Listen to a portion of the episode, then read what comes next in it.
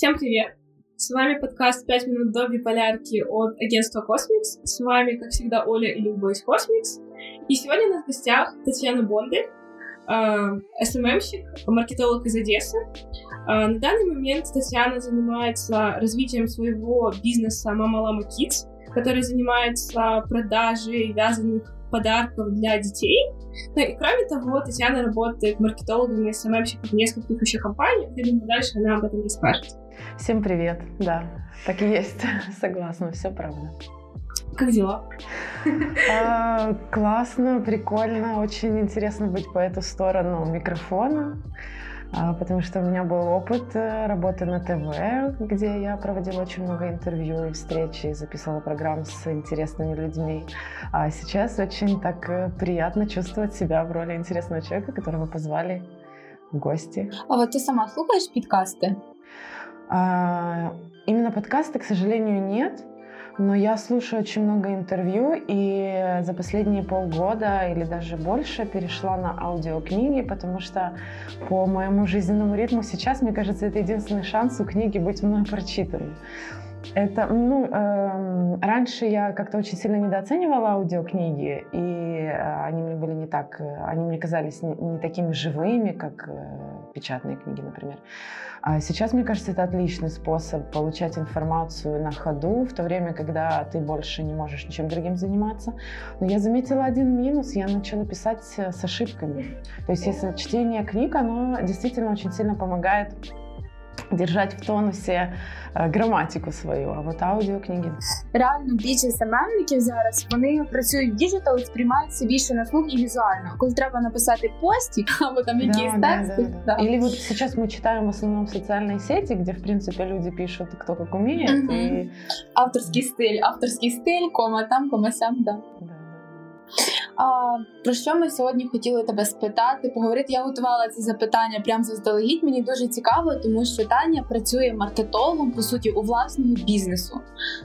Да, так і є. І скажи, будь ласка, от чи означає от те, що ти працюєш маркетологом сама в себе, що ти постійно на роботі? Сложно ответить на самом деле на этот вопрос, потому что для меня в последнее время вот э, э, с тем, как я начала активно практиковать фриланс, грубо говоря, для меня вообще понятие работы очень сильно размылось. И э, я стараюсь получать удовольствие от того, что я делаю. И в принципе с одной стороны, да, ты постоянно на работе, потому что твои мысли постоянно заняты тем, а, что можно еще mm-hmm. сделать. С другой стороны, ты постоянно, ты совершенно не утомляешься от этой работы. Она тебе в абсолютный кайф. И когда ты маркетолог собственного бренда, это вообще так как-то прикольно громко звучит, а, мне кажется, здесь у тебя есть возможность... Вообще, э, для меня маркетинг э, с опытом перестал быть чем-то таким, э, типа как э, умение писать посты или запускать какие-то вирусные активности или там считать статистику, по моему мнению, маркетинг это здравый смысл, это умение определить, э, что движет целевой аудитории, почему она должна выбрать твой продукт и как помочь ей прийти к нему максимально коротким путем.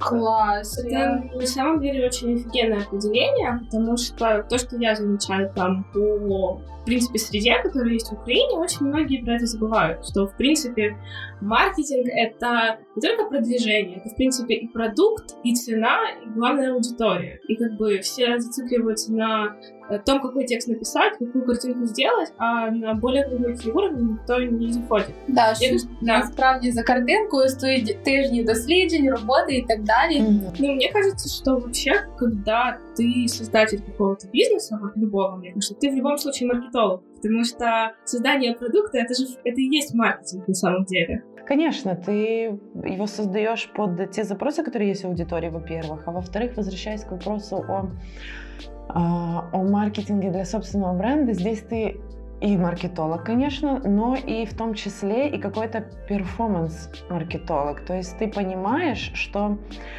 э, любая активность должна, как мне кажется, леж... когда ты, особенно маркетолог маленького, мелкого бизнеса, маленького бренда, у которого э, бюджет ограничен, у которого нет возможности стрелять по воробьям или запускать публикации просто для фана, или запускать рекламные активности просто для фана.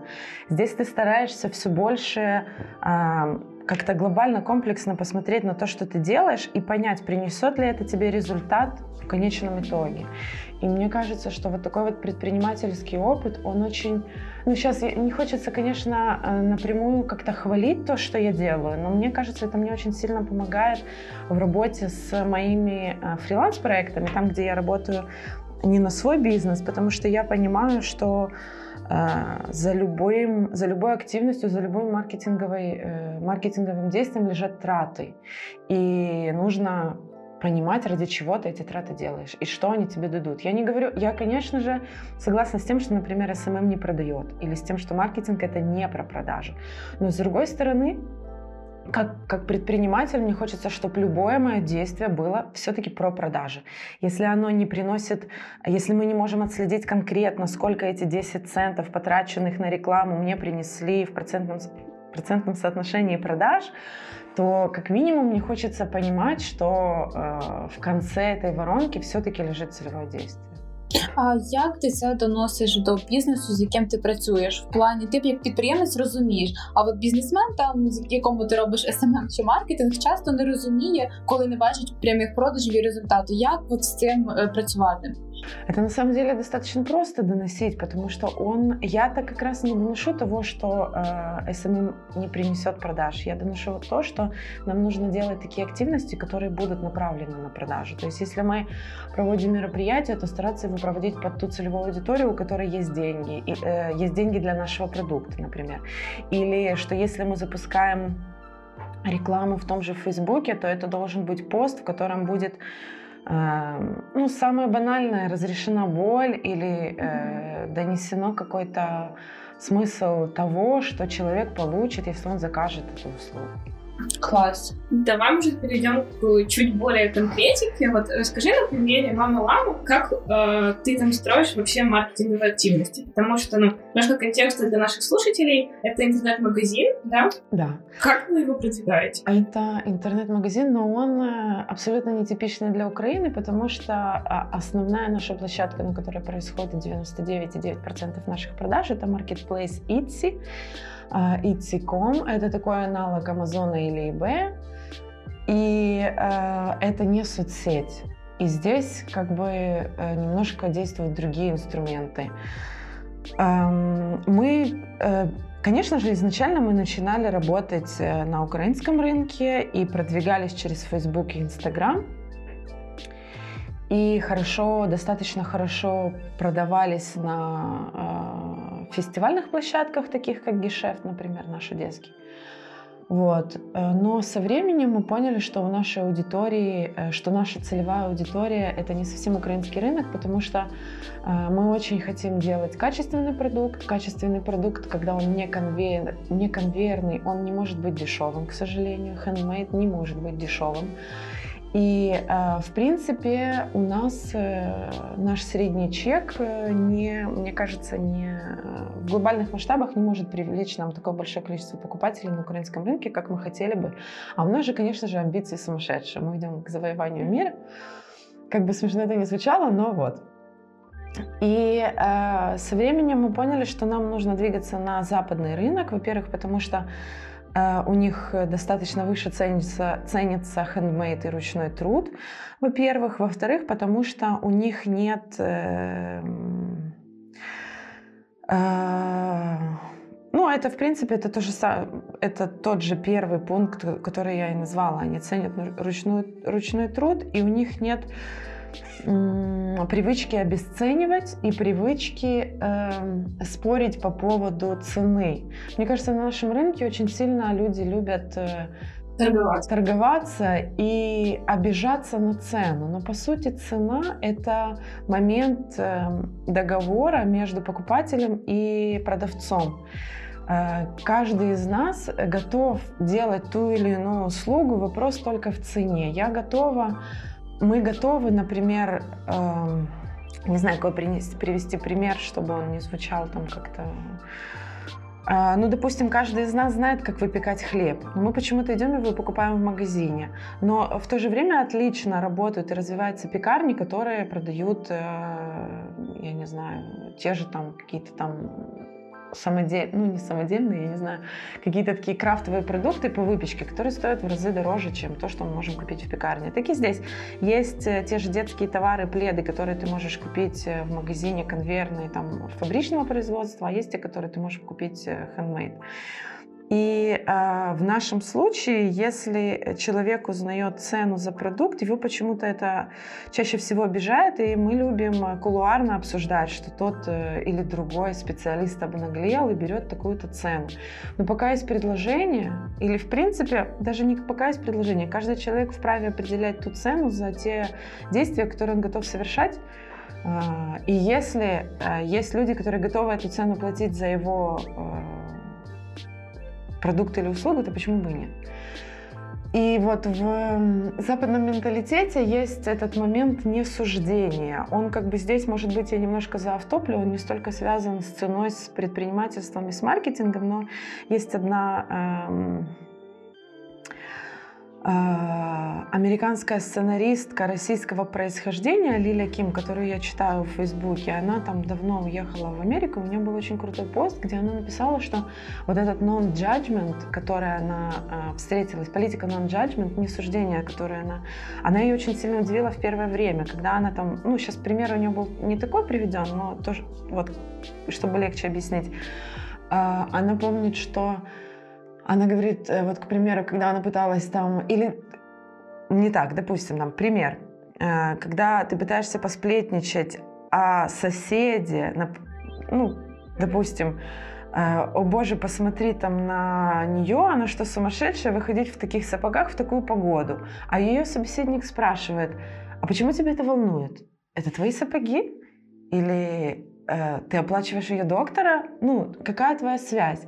Наши люди очень любят... Э, ну, это я сейчас немножко, в общем, улетела в другую степь. Ну, мне кажется, что даже не что это другая степь, это про психологию, это про какую-то даже антропологию. И тоже вот я очень часто думаю в последнее время, что маркетологи должны очень хорошо знать психологию, чтобы понимать людей. Потому что, мне кажется, это основное. И вот такие вот моменты очень важны. Ты просто понимаешь, что движет людьми и почему. Ну, возможно, это, конечно, какая-то моя фишка, потому что я очень люблю всякие такие задротские штуки. вот. А от в плані продажів онлайн через платформу Etsy, правильно Etsy, а, як цей менталітет конкретно відображається на методах просування, на позиціонуванні в інтернеті? А здесь также не было ничего сложного, потому что, в принципе, сама площадка, чем она крута, она уже готовый инструмент продаж. Тебе не нужно ничего с ним сделать, ничего с ним делать. И 80% примерно покупателей этой площадки это американцы.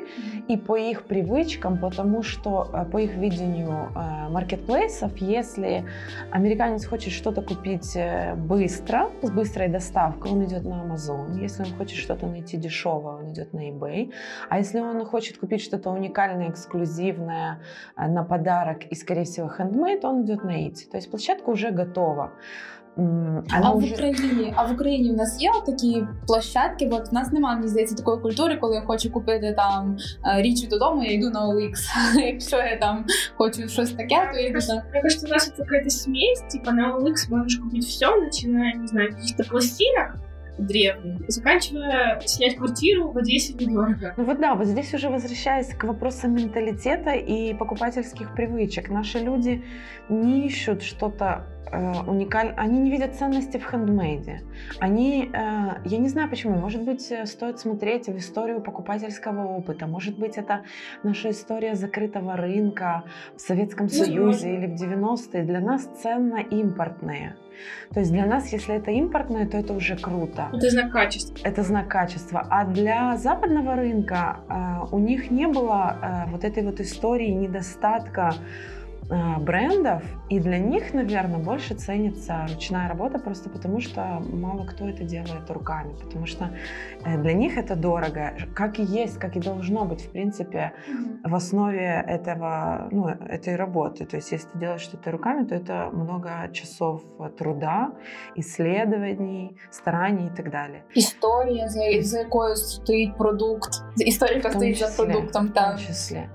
И э, поэтому, с одной стороны, продавать на Итси легко, потому что это как тот же а, те же площадки, хорошо раскрученные а, маркетинговые, фестивальные в Одессе, где аудитория уже идет покупать, где она уже платит за вход, чтобы прийти и купить. Так и там люди готовы переплачивать, потому что они знают, они доверяют этой площадке.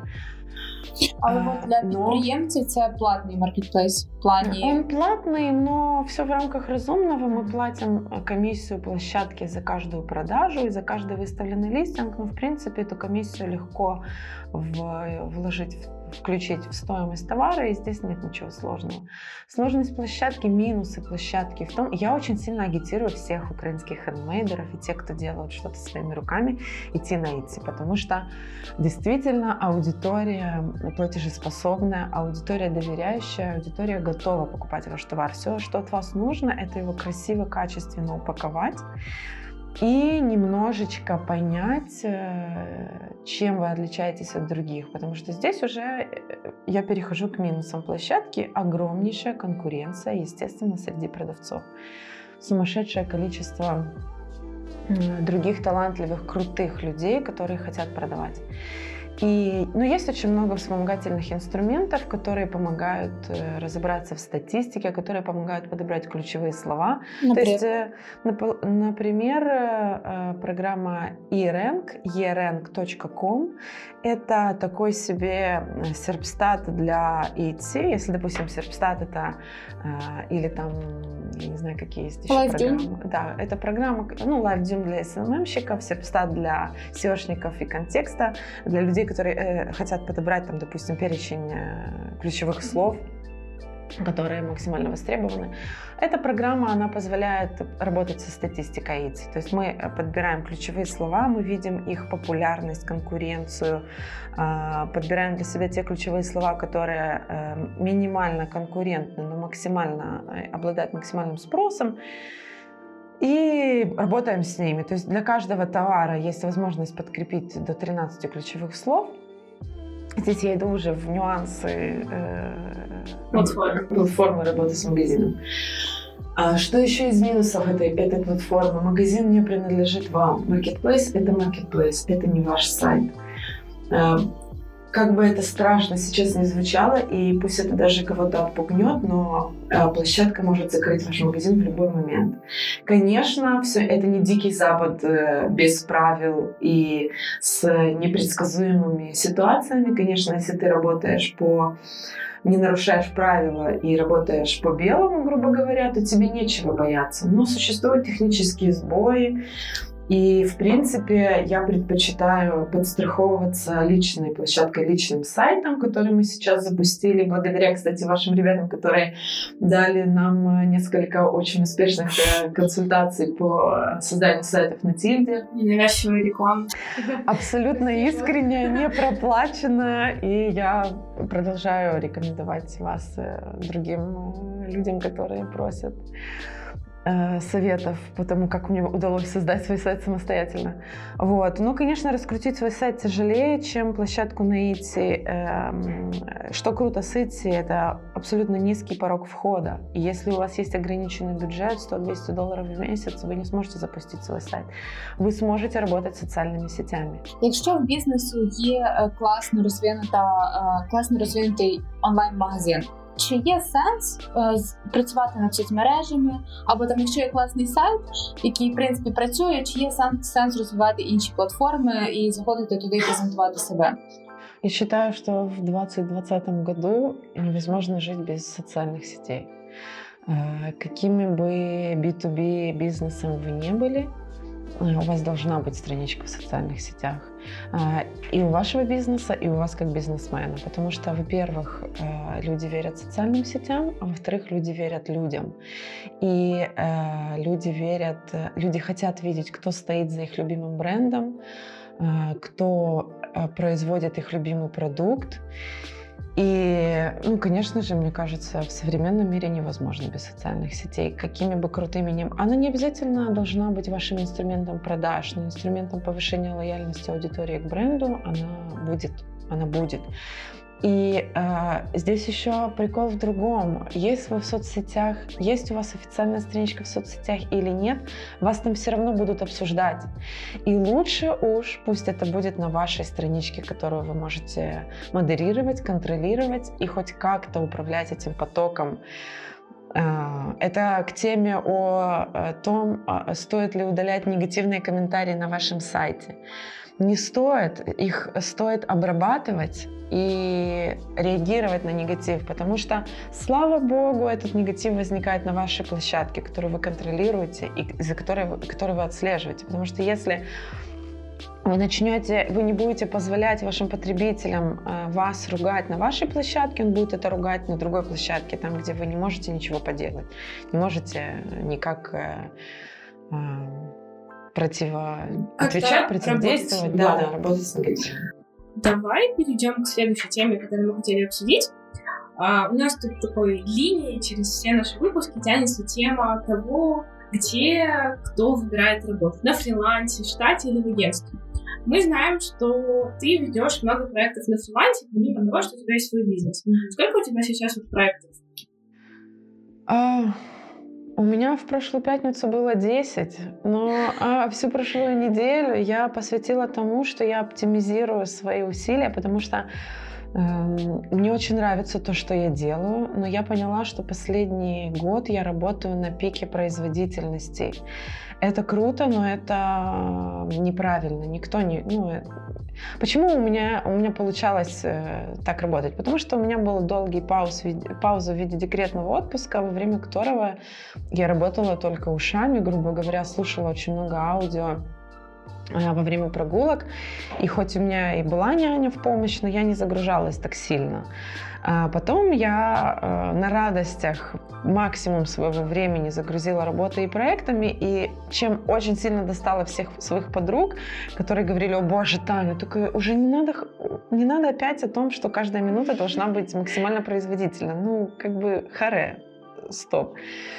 И Да, любой ресурс исчерпывается. Сколько и... часу рік ты прям працюешь? А, год, ну да, но в моем случае это не показательно, просто потому что у меня была действительно большой, э, большая пауза, и на импульсе, на вот этом ощущении разницы я протянула год.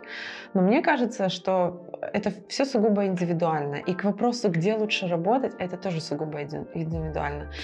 А, очень круто, когда тебе нравится, что ты делаешь. Неважно, где ты это делаешь. Пусть это час в день, а, работы над своим проектом, и пусть он даже не приносит. Почему у меня много работы э, посторон, а, а, ну, с посторонним бизнесом?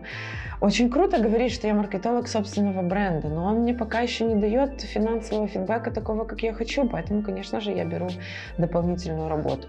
И если вам финансово, вас финансово устраивает то, что вы получаете, пусть это будет даже два часа в день, и пусть это бизнес на коленке, класс, отлично. Ну да, получается главное самоудовлетворение. Главное это гармония, да, да. да. И вот всю прошлую неделю я занималась тем, чтобы понять, а, от кого мне отказаться и с кем мне остаться, чтобы я была все так же максимально продуктивна, но у меня оставалось, ну, чтобы у меня оставалось время замечать то, что мне нравится фриланс. Потому что последние месяцы я поняла, что я перестаю понимать этот кайф от того, что ты приходишь в любимое кафе. Я, с одной стороны, очень сильно критикую смузи бизнесменов, которые э, мало работают, а много говорят о том, как они работают. Но, с другой стороны, очень классно понимать, что ты успеваешь кайфовать от того, что ты делаешь. И когда за дедлайнами и за проектами ты не успеваешь замечать, как тебе классно, наверное, нужно что-то менять. Сейчас их, по-моему, семь проектов основных, да? А что даже не так. Ладно, кем ты выступаешь в этих проектах? Ты СММщик, ты маркетолог, да, я э, СММщик-маркетолог. Э, был один проект, один из моих любимых, с которым я попрощалась на прошлой неделе, для которого я писала статьи. Это э, проект, который занимается э, установкой солнечных станций, генерация. Это был мой последний проект по копирайтингу, потому что я поняла, что все-таки копирайтинг это э, максимум э, энергозатрат И э, в моем случае это были большие длительные задачи по 12-14 часов. А классика э, топа производительности говорит о том, что если у вас есть задача, которая занимает больше времени, чем ваш рабочий день, то есть если вы не успеваете какую-то задачу выполнить в течение одного рабочего дня, то она 100% э, вырастет из тех, там, допустим, 12 часов до большего количества часов, потому что каждая итерация, каждый новый подход к задаче треб... вас отбрасывает назад. Вы не начинаете его с того момента, на котором вы закончили вчера. И поэтому... А насколько такие вот задачи по копирайтингу окупаются самому человеку? В моем случае они окупались, потому что мне платили стоимость выше рыночной в три раза, потому что э, заказчик хотел, чтобы э, я работала с этими статьями, за что ему бесконечно благодарна. И, конечно, я со своей стороны пыталась максимально это сделать э, качественным и выгодным для него. Тема была очень тяжелая для меня, в которой я абсолютно ничего не понимала на старте, но я его понимаю. Его позиция была в том, что, э, ну, как бы, Теории-то мы тебя научим. Это то, э, как мы относимся к, э, к теме, когда мы подбираем в наш проект мастериц, которые для нас вяжут. Вот я не очень хорошо вяжу, но мой, моя напарница Галя, с которой мы вместе развиваем маму она в этом как бы все понимает. И она, когда подбирает мастера, она говорит, мне главное видеть, чтобы это были четкие ровные петельки, а создавать продукт мы его научим. То же самое и здесь. Э, заказчику было важно, чтобы это был человек, который умеет хорошо писать, а теории он как бы готов был его научить. И в моем случае это окупалось, конечно.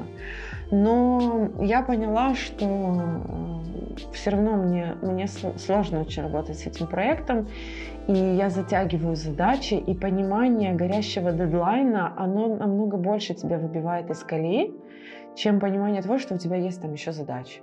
Ну вот как-то так. Стресс. Стресс, да. Абсолютно вірно. А от скажи, будь ласка, ми всі знаємо, що маркетологу от в більшості випадків ефективніше працювати з проектом, з продуктом, який вона любить сам. В плані того, там що ти любиш заклад продукції, з яким ти працюєш, 100% робота буде успішною. В плані сонячних батарей станцій. Як би це працювало в цьому випадку? Тобто тобі потрібно було розбиратися у батареях, я не знаю. Нет, очень просто. Это же солнечная энергетика, альтернативные источники энергии. Это то, это наше будущее, это борьба с э, выбросом углекислого газа в атмосферу. И здесь э, как раз э, все было очень просто. Здесь абсолютно несложно было э, полюбить, грубо говоря, этот проект. Ну, сразу видно, за что маркетолог любит Ну, это несложно, да, да. Здесь как бы не нужно было искать для себя плюсы того, что ты делаешь. Класс. И, в принципе, я... мне повезло с тем, что мои... Я не люблю слово «повезло», но мне повезло с тем, что мои про... проекты, они действительно, каждый из них крут. Э, у меня был опыт э, с девочкой-психотерапевтом, и я не совсем... Это не совсем психотерапевт, это были... Э, ну, это, в общем, не углубляясь в подробности. Я ей взялась помогать первый месяц или два, а потом поняла, что я не совсем понимаю то, что она делает. А Это с чем помогать? Э, вести социальные сети для нее. Э, и ну, да, это не классическая психотерапия, а тоже ее метод. И я поняла, что я в него не верю. И именно поэтому как бы у нас с ней Ну, это как бы честный подход. Тут как бы все не так просто, потому что ты не всегда успеваешь понять, что ты уже не веришь в продукт. И начинает... Но это, как бы, мне кажется, твоя работа, она сама начинает показывать это. Когда ты прекращаешь верить в продукт, и заказчик это понимает. И вы как бы вместе приходите к тому. Я не помню, мы с ней закончили, по-моему, все-таки по моей инициативе, но, ну, может быть, да, вот как-то так. А, такой вопрос, раз мы уже говорим на фриланс, как ты находишь заказчиков? Или они сами к тебе приходят? Мне очень нравится понимание, ощущение того, что я никого не ищу. Они сами меня находят по сарафанному радио. И именно в этом и сложность, потому что мне сложно отказывать. У меня достаточно сильное чувство контакта. То есть если я уже как-то проконтактировала с человеком, я начинаю э, чувствовать ответственность, грубо говоря, что ли, за него. Это, ну, это уже вопросы из области из другой, но э, Именно поэтому мне сложно прощаться с э, проектами, которые я веду. А, ну вот как-то так, да. И у меня, я все время возвращаюсь к мысли, что, возможно, мне нужно создать, э, завести свою тильду страничку, благо благодаря вам я уже умею это делать, и продвигать свои услуги. Мне хочется продвигать услуги по созданию, продвижению магазинов на Ити, потому что, ну, во-первых, чего греха таить, практически нет конкуренции в этой сфере. Да, не закрытая ниша, у нас есть, Украины, да, у нас есть э, там до 10 специалистов по стране, которые можно пересчитать на пальцах, э, которые этим занимаются, во-первых во-первых. Во-вторых, низкий действительно порог входа, что я рекомендую делать очень многим. И я с радостью, наверное, буду все-таки больше внимания уделять это, этим своїм проектам по там обученню по ІТСі. Я думаю, всі слухачі, які займаються хендмейдом, зараз все акуратно записали, запам'ятали Таню і будуть чекати виходу курсів, як просувати продукти. Минуточка реклами. Раз мы уже начали про какой-то личный бренд специалиста, да. такой вопрос тоже сейчас, я вижу очень много там вопросов, дискуссий, а должен ли там у SMM-щика маркетолога быть там классные странички, прям с кучей текстов, с э, какими-то полезными штуками. Ну вот именно как бизнес-страничка специалиста. Насколько это действительно нужно? Есть, конечно, мнение, что, например, ну, как-то так, если ты SMM-щик, маркетолог, у тебя не будет, там, не знаю, какой-то приличной странички, где ты действительно пишешь про свой бизнес. А, например, у тебя будет просто, не знаю, какая-то инстаграм-страничка, где ты постишь свои завтраки, просто потому что тебе хочется. Вот какая у тебя позиция? Я думаю, что, наверное, года еще 3-4 назад я бы, наверное, сказала, что должна быть страничка. Потому что если ты в этой сфере, то как бы это твое лицо, грубо говоря. Сейчас как-то хочется, с одной стороны, хочется действовать от противного, с другой стороны, хочется оставить в покое э, личное. Сейчас так, сейчас все блогеры, все чему-то учат, все чем-то делятся. Мои топ-5, э, как я то, как я справляюсь с стрессом, мой отзыв о таком-то фильме. С одной стороны, хочется сказать, come on, ну как бы успокойся, никому не важно. С другой стороны, хочется сказать, как круто, что каждый из нас пытается что-то говорить этому миру. Если переходить, если говорить сугубо о профессиональном и о бизнес-подходе, то э, я не знаю, я, наверное, может быть, я разочарую, не дав конкретный ответ. Но для меня сейчас это уже не показательно. Мне кажется, что сейчас уже человек имеет право не развивать свою страничку. Да, развивать свою страничку – это все еще отличный инструмент продвижения личного бренда, потому что, как я сказала вот недавно, люди верят людям, и через свою страничку продвигать бренд или бизнес эффективно, круто и будет точно не лишним. Но если человек не готов, не хочет, в нем нет этого, если, ну вот действительно, если нет искреннего желания, искреннего потока, то лучше этого не делать, чем делать через надо. Ну да, это еще, мне кажется, вопрос про публичность, насколько ты готов публично что-то говорить, даже если ты супер классный специалист. Да, наверное, так. Наверное. Um... Я думаю, ми можемо перейти до сюрпризу, який ми робимо для кожного гостя. Взагалі, в нас традиція в підкасті. Ми готуємо для гостя пліц.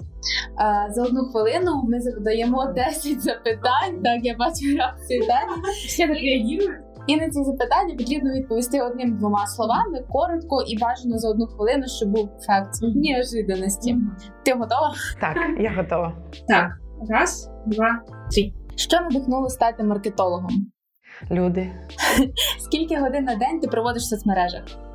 А як каже статистика мого телефону 5. З яким продуктом чи послугою ти б ніколи не працювала? А, О Боже мій, я не знаю. Наркотики хай будуть. А, маркетолог щасливий, коли Коли він бачить результат своєї роботи. Яка нелюбима частина роботи? Аналітика. А, Що найважливіше в роботі СММника? Відчувати людей. А, Імейл маркетинг чи SMM? SMM. Що потрібно робити? Е, що що робити, коли маркетинг називають рекламою? Нічого так і є. Що потрібно, щоб стати популярним в соцмережах? Бути собою. І останнє питання: за що ти любиш свою роботу? А за те, що я не відчуваю, що це робота. Клас. І ми успіємо. Класний бліц. Мені здається, за такі запитання показують в принципі весь напрямок думок роботи маркетолога людини в сфері, тому що коли швидко відповідаєш на такі запитання, одразу видно. Класс. Класс, мне тоже сподобалось. У меня есть еще один вопрос к тебе. А, что бы ты посоветовала, возможно, почитать или послушать, как ты говоришь, ты любишь аудиокниги, для тех, кто вот занимается как раз продвижением? Я читаю очень мало специализированной литературы. Я, ну, конечно, я не буду оригинальной и скажу, что я много слушаю того же Черняка, например. Это а, крутой способ погрузиться в образ мыслей бизнесмена. Ты маешь на увазі его блог на YouTube? Да, да, да. Угу. Я его слушаю как, ну, в аудиоформате. Ну, я его слушаю, просто не смотрю. А, но при этом а, я, наверное, не посоветую никого конкретно, но мне меня вдохновляют мелкие все-таки предприниматели, мелкие бизнесы, потому что, как я писала там в одной статье для блога Надпика, эм, круто вдохновляться крутыми большими проектами, но они слишком далеки от нас. Э, очень круто слушать, куда инвестировать миллион или миллиард, но лучше мне выгоднее послушать, куда инвестировать 100 долларов. Когда у тебя выбор запустить рекламу в Фейсбуке или, там, я не знаю, заплатить блогеру.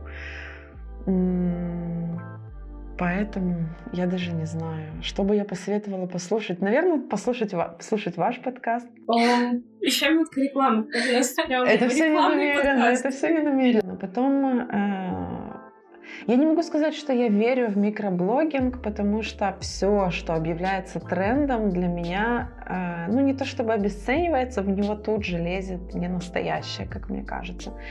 Но я бы рекомендовала точно находить каких-то незначительных небольших игроков рынка и слушать и читать их. А, и литература, которая, любая литература, которая вас вдохновляет, вас наполняет, то, что, то, что вас энергетически движет. Поэтому, мне кажется, здесь каждый сам для себя определит, что ему лучше. Я думаю, це знак всім слухачам піти в книжковий магазин.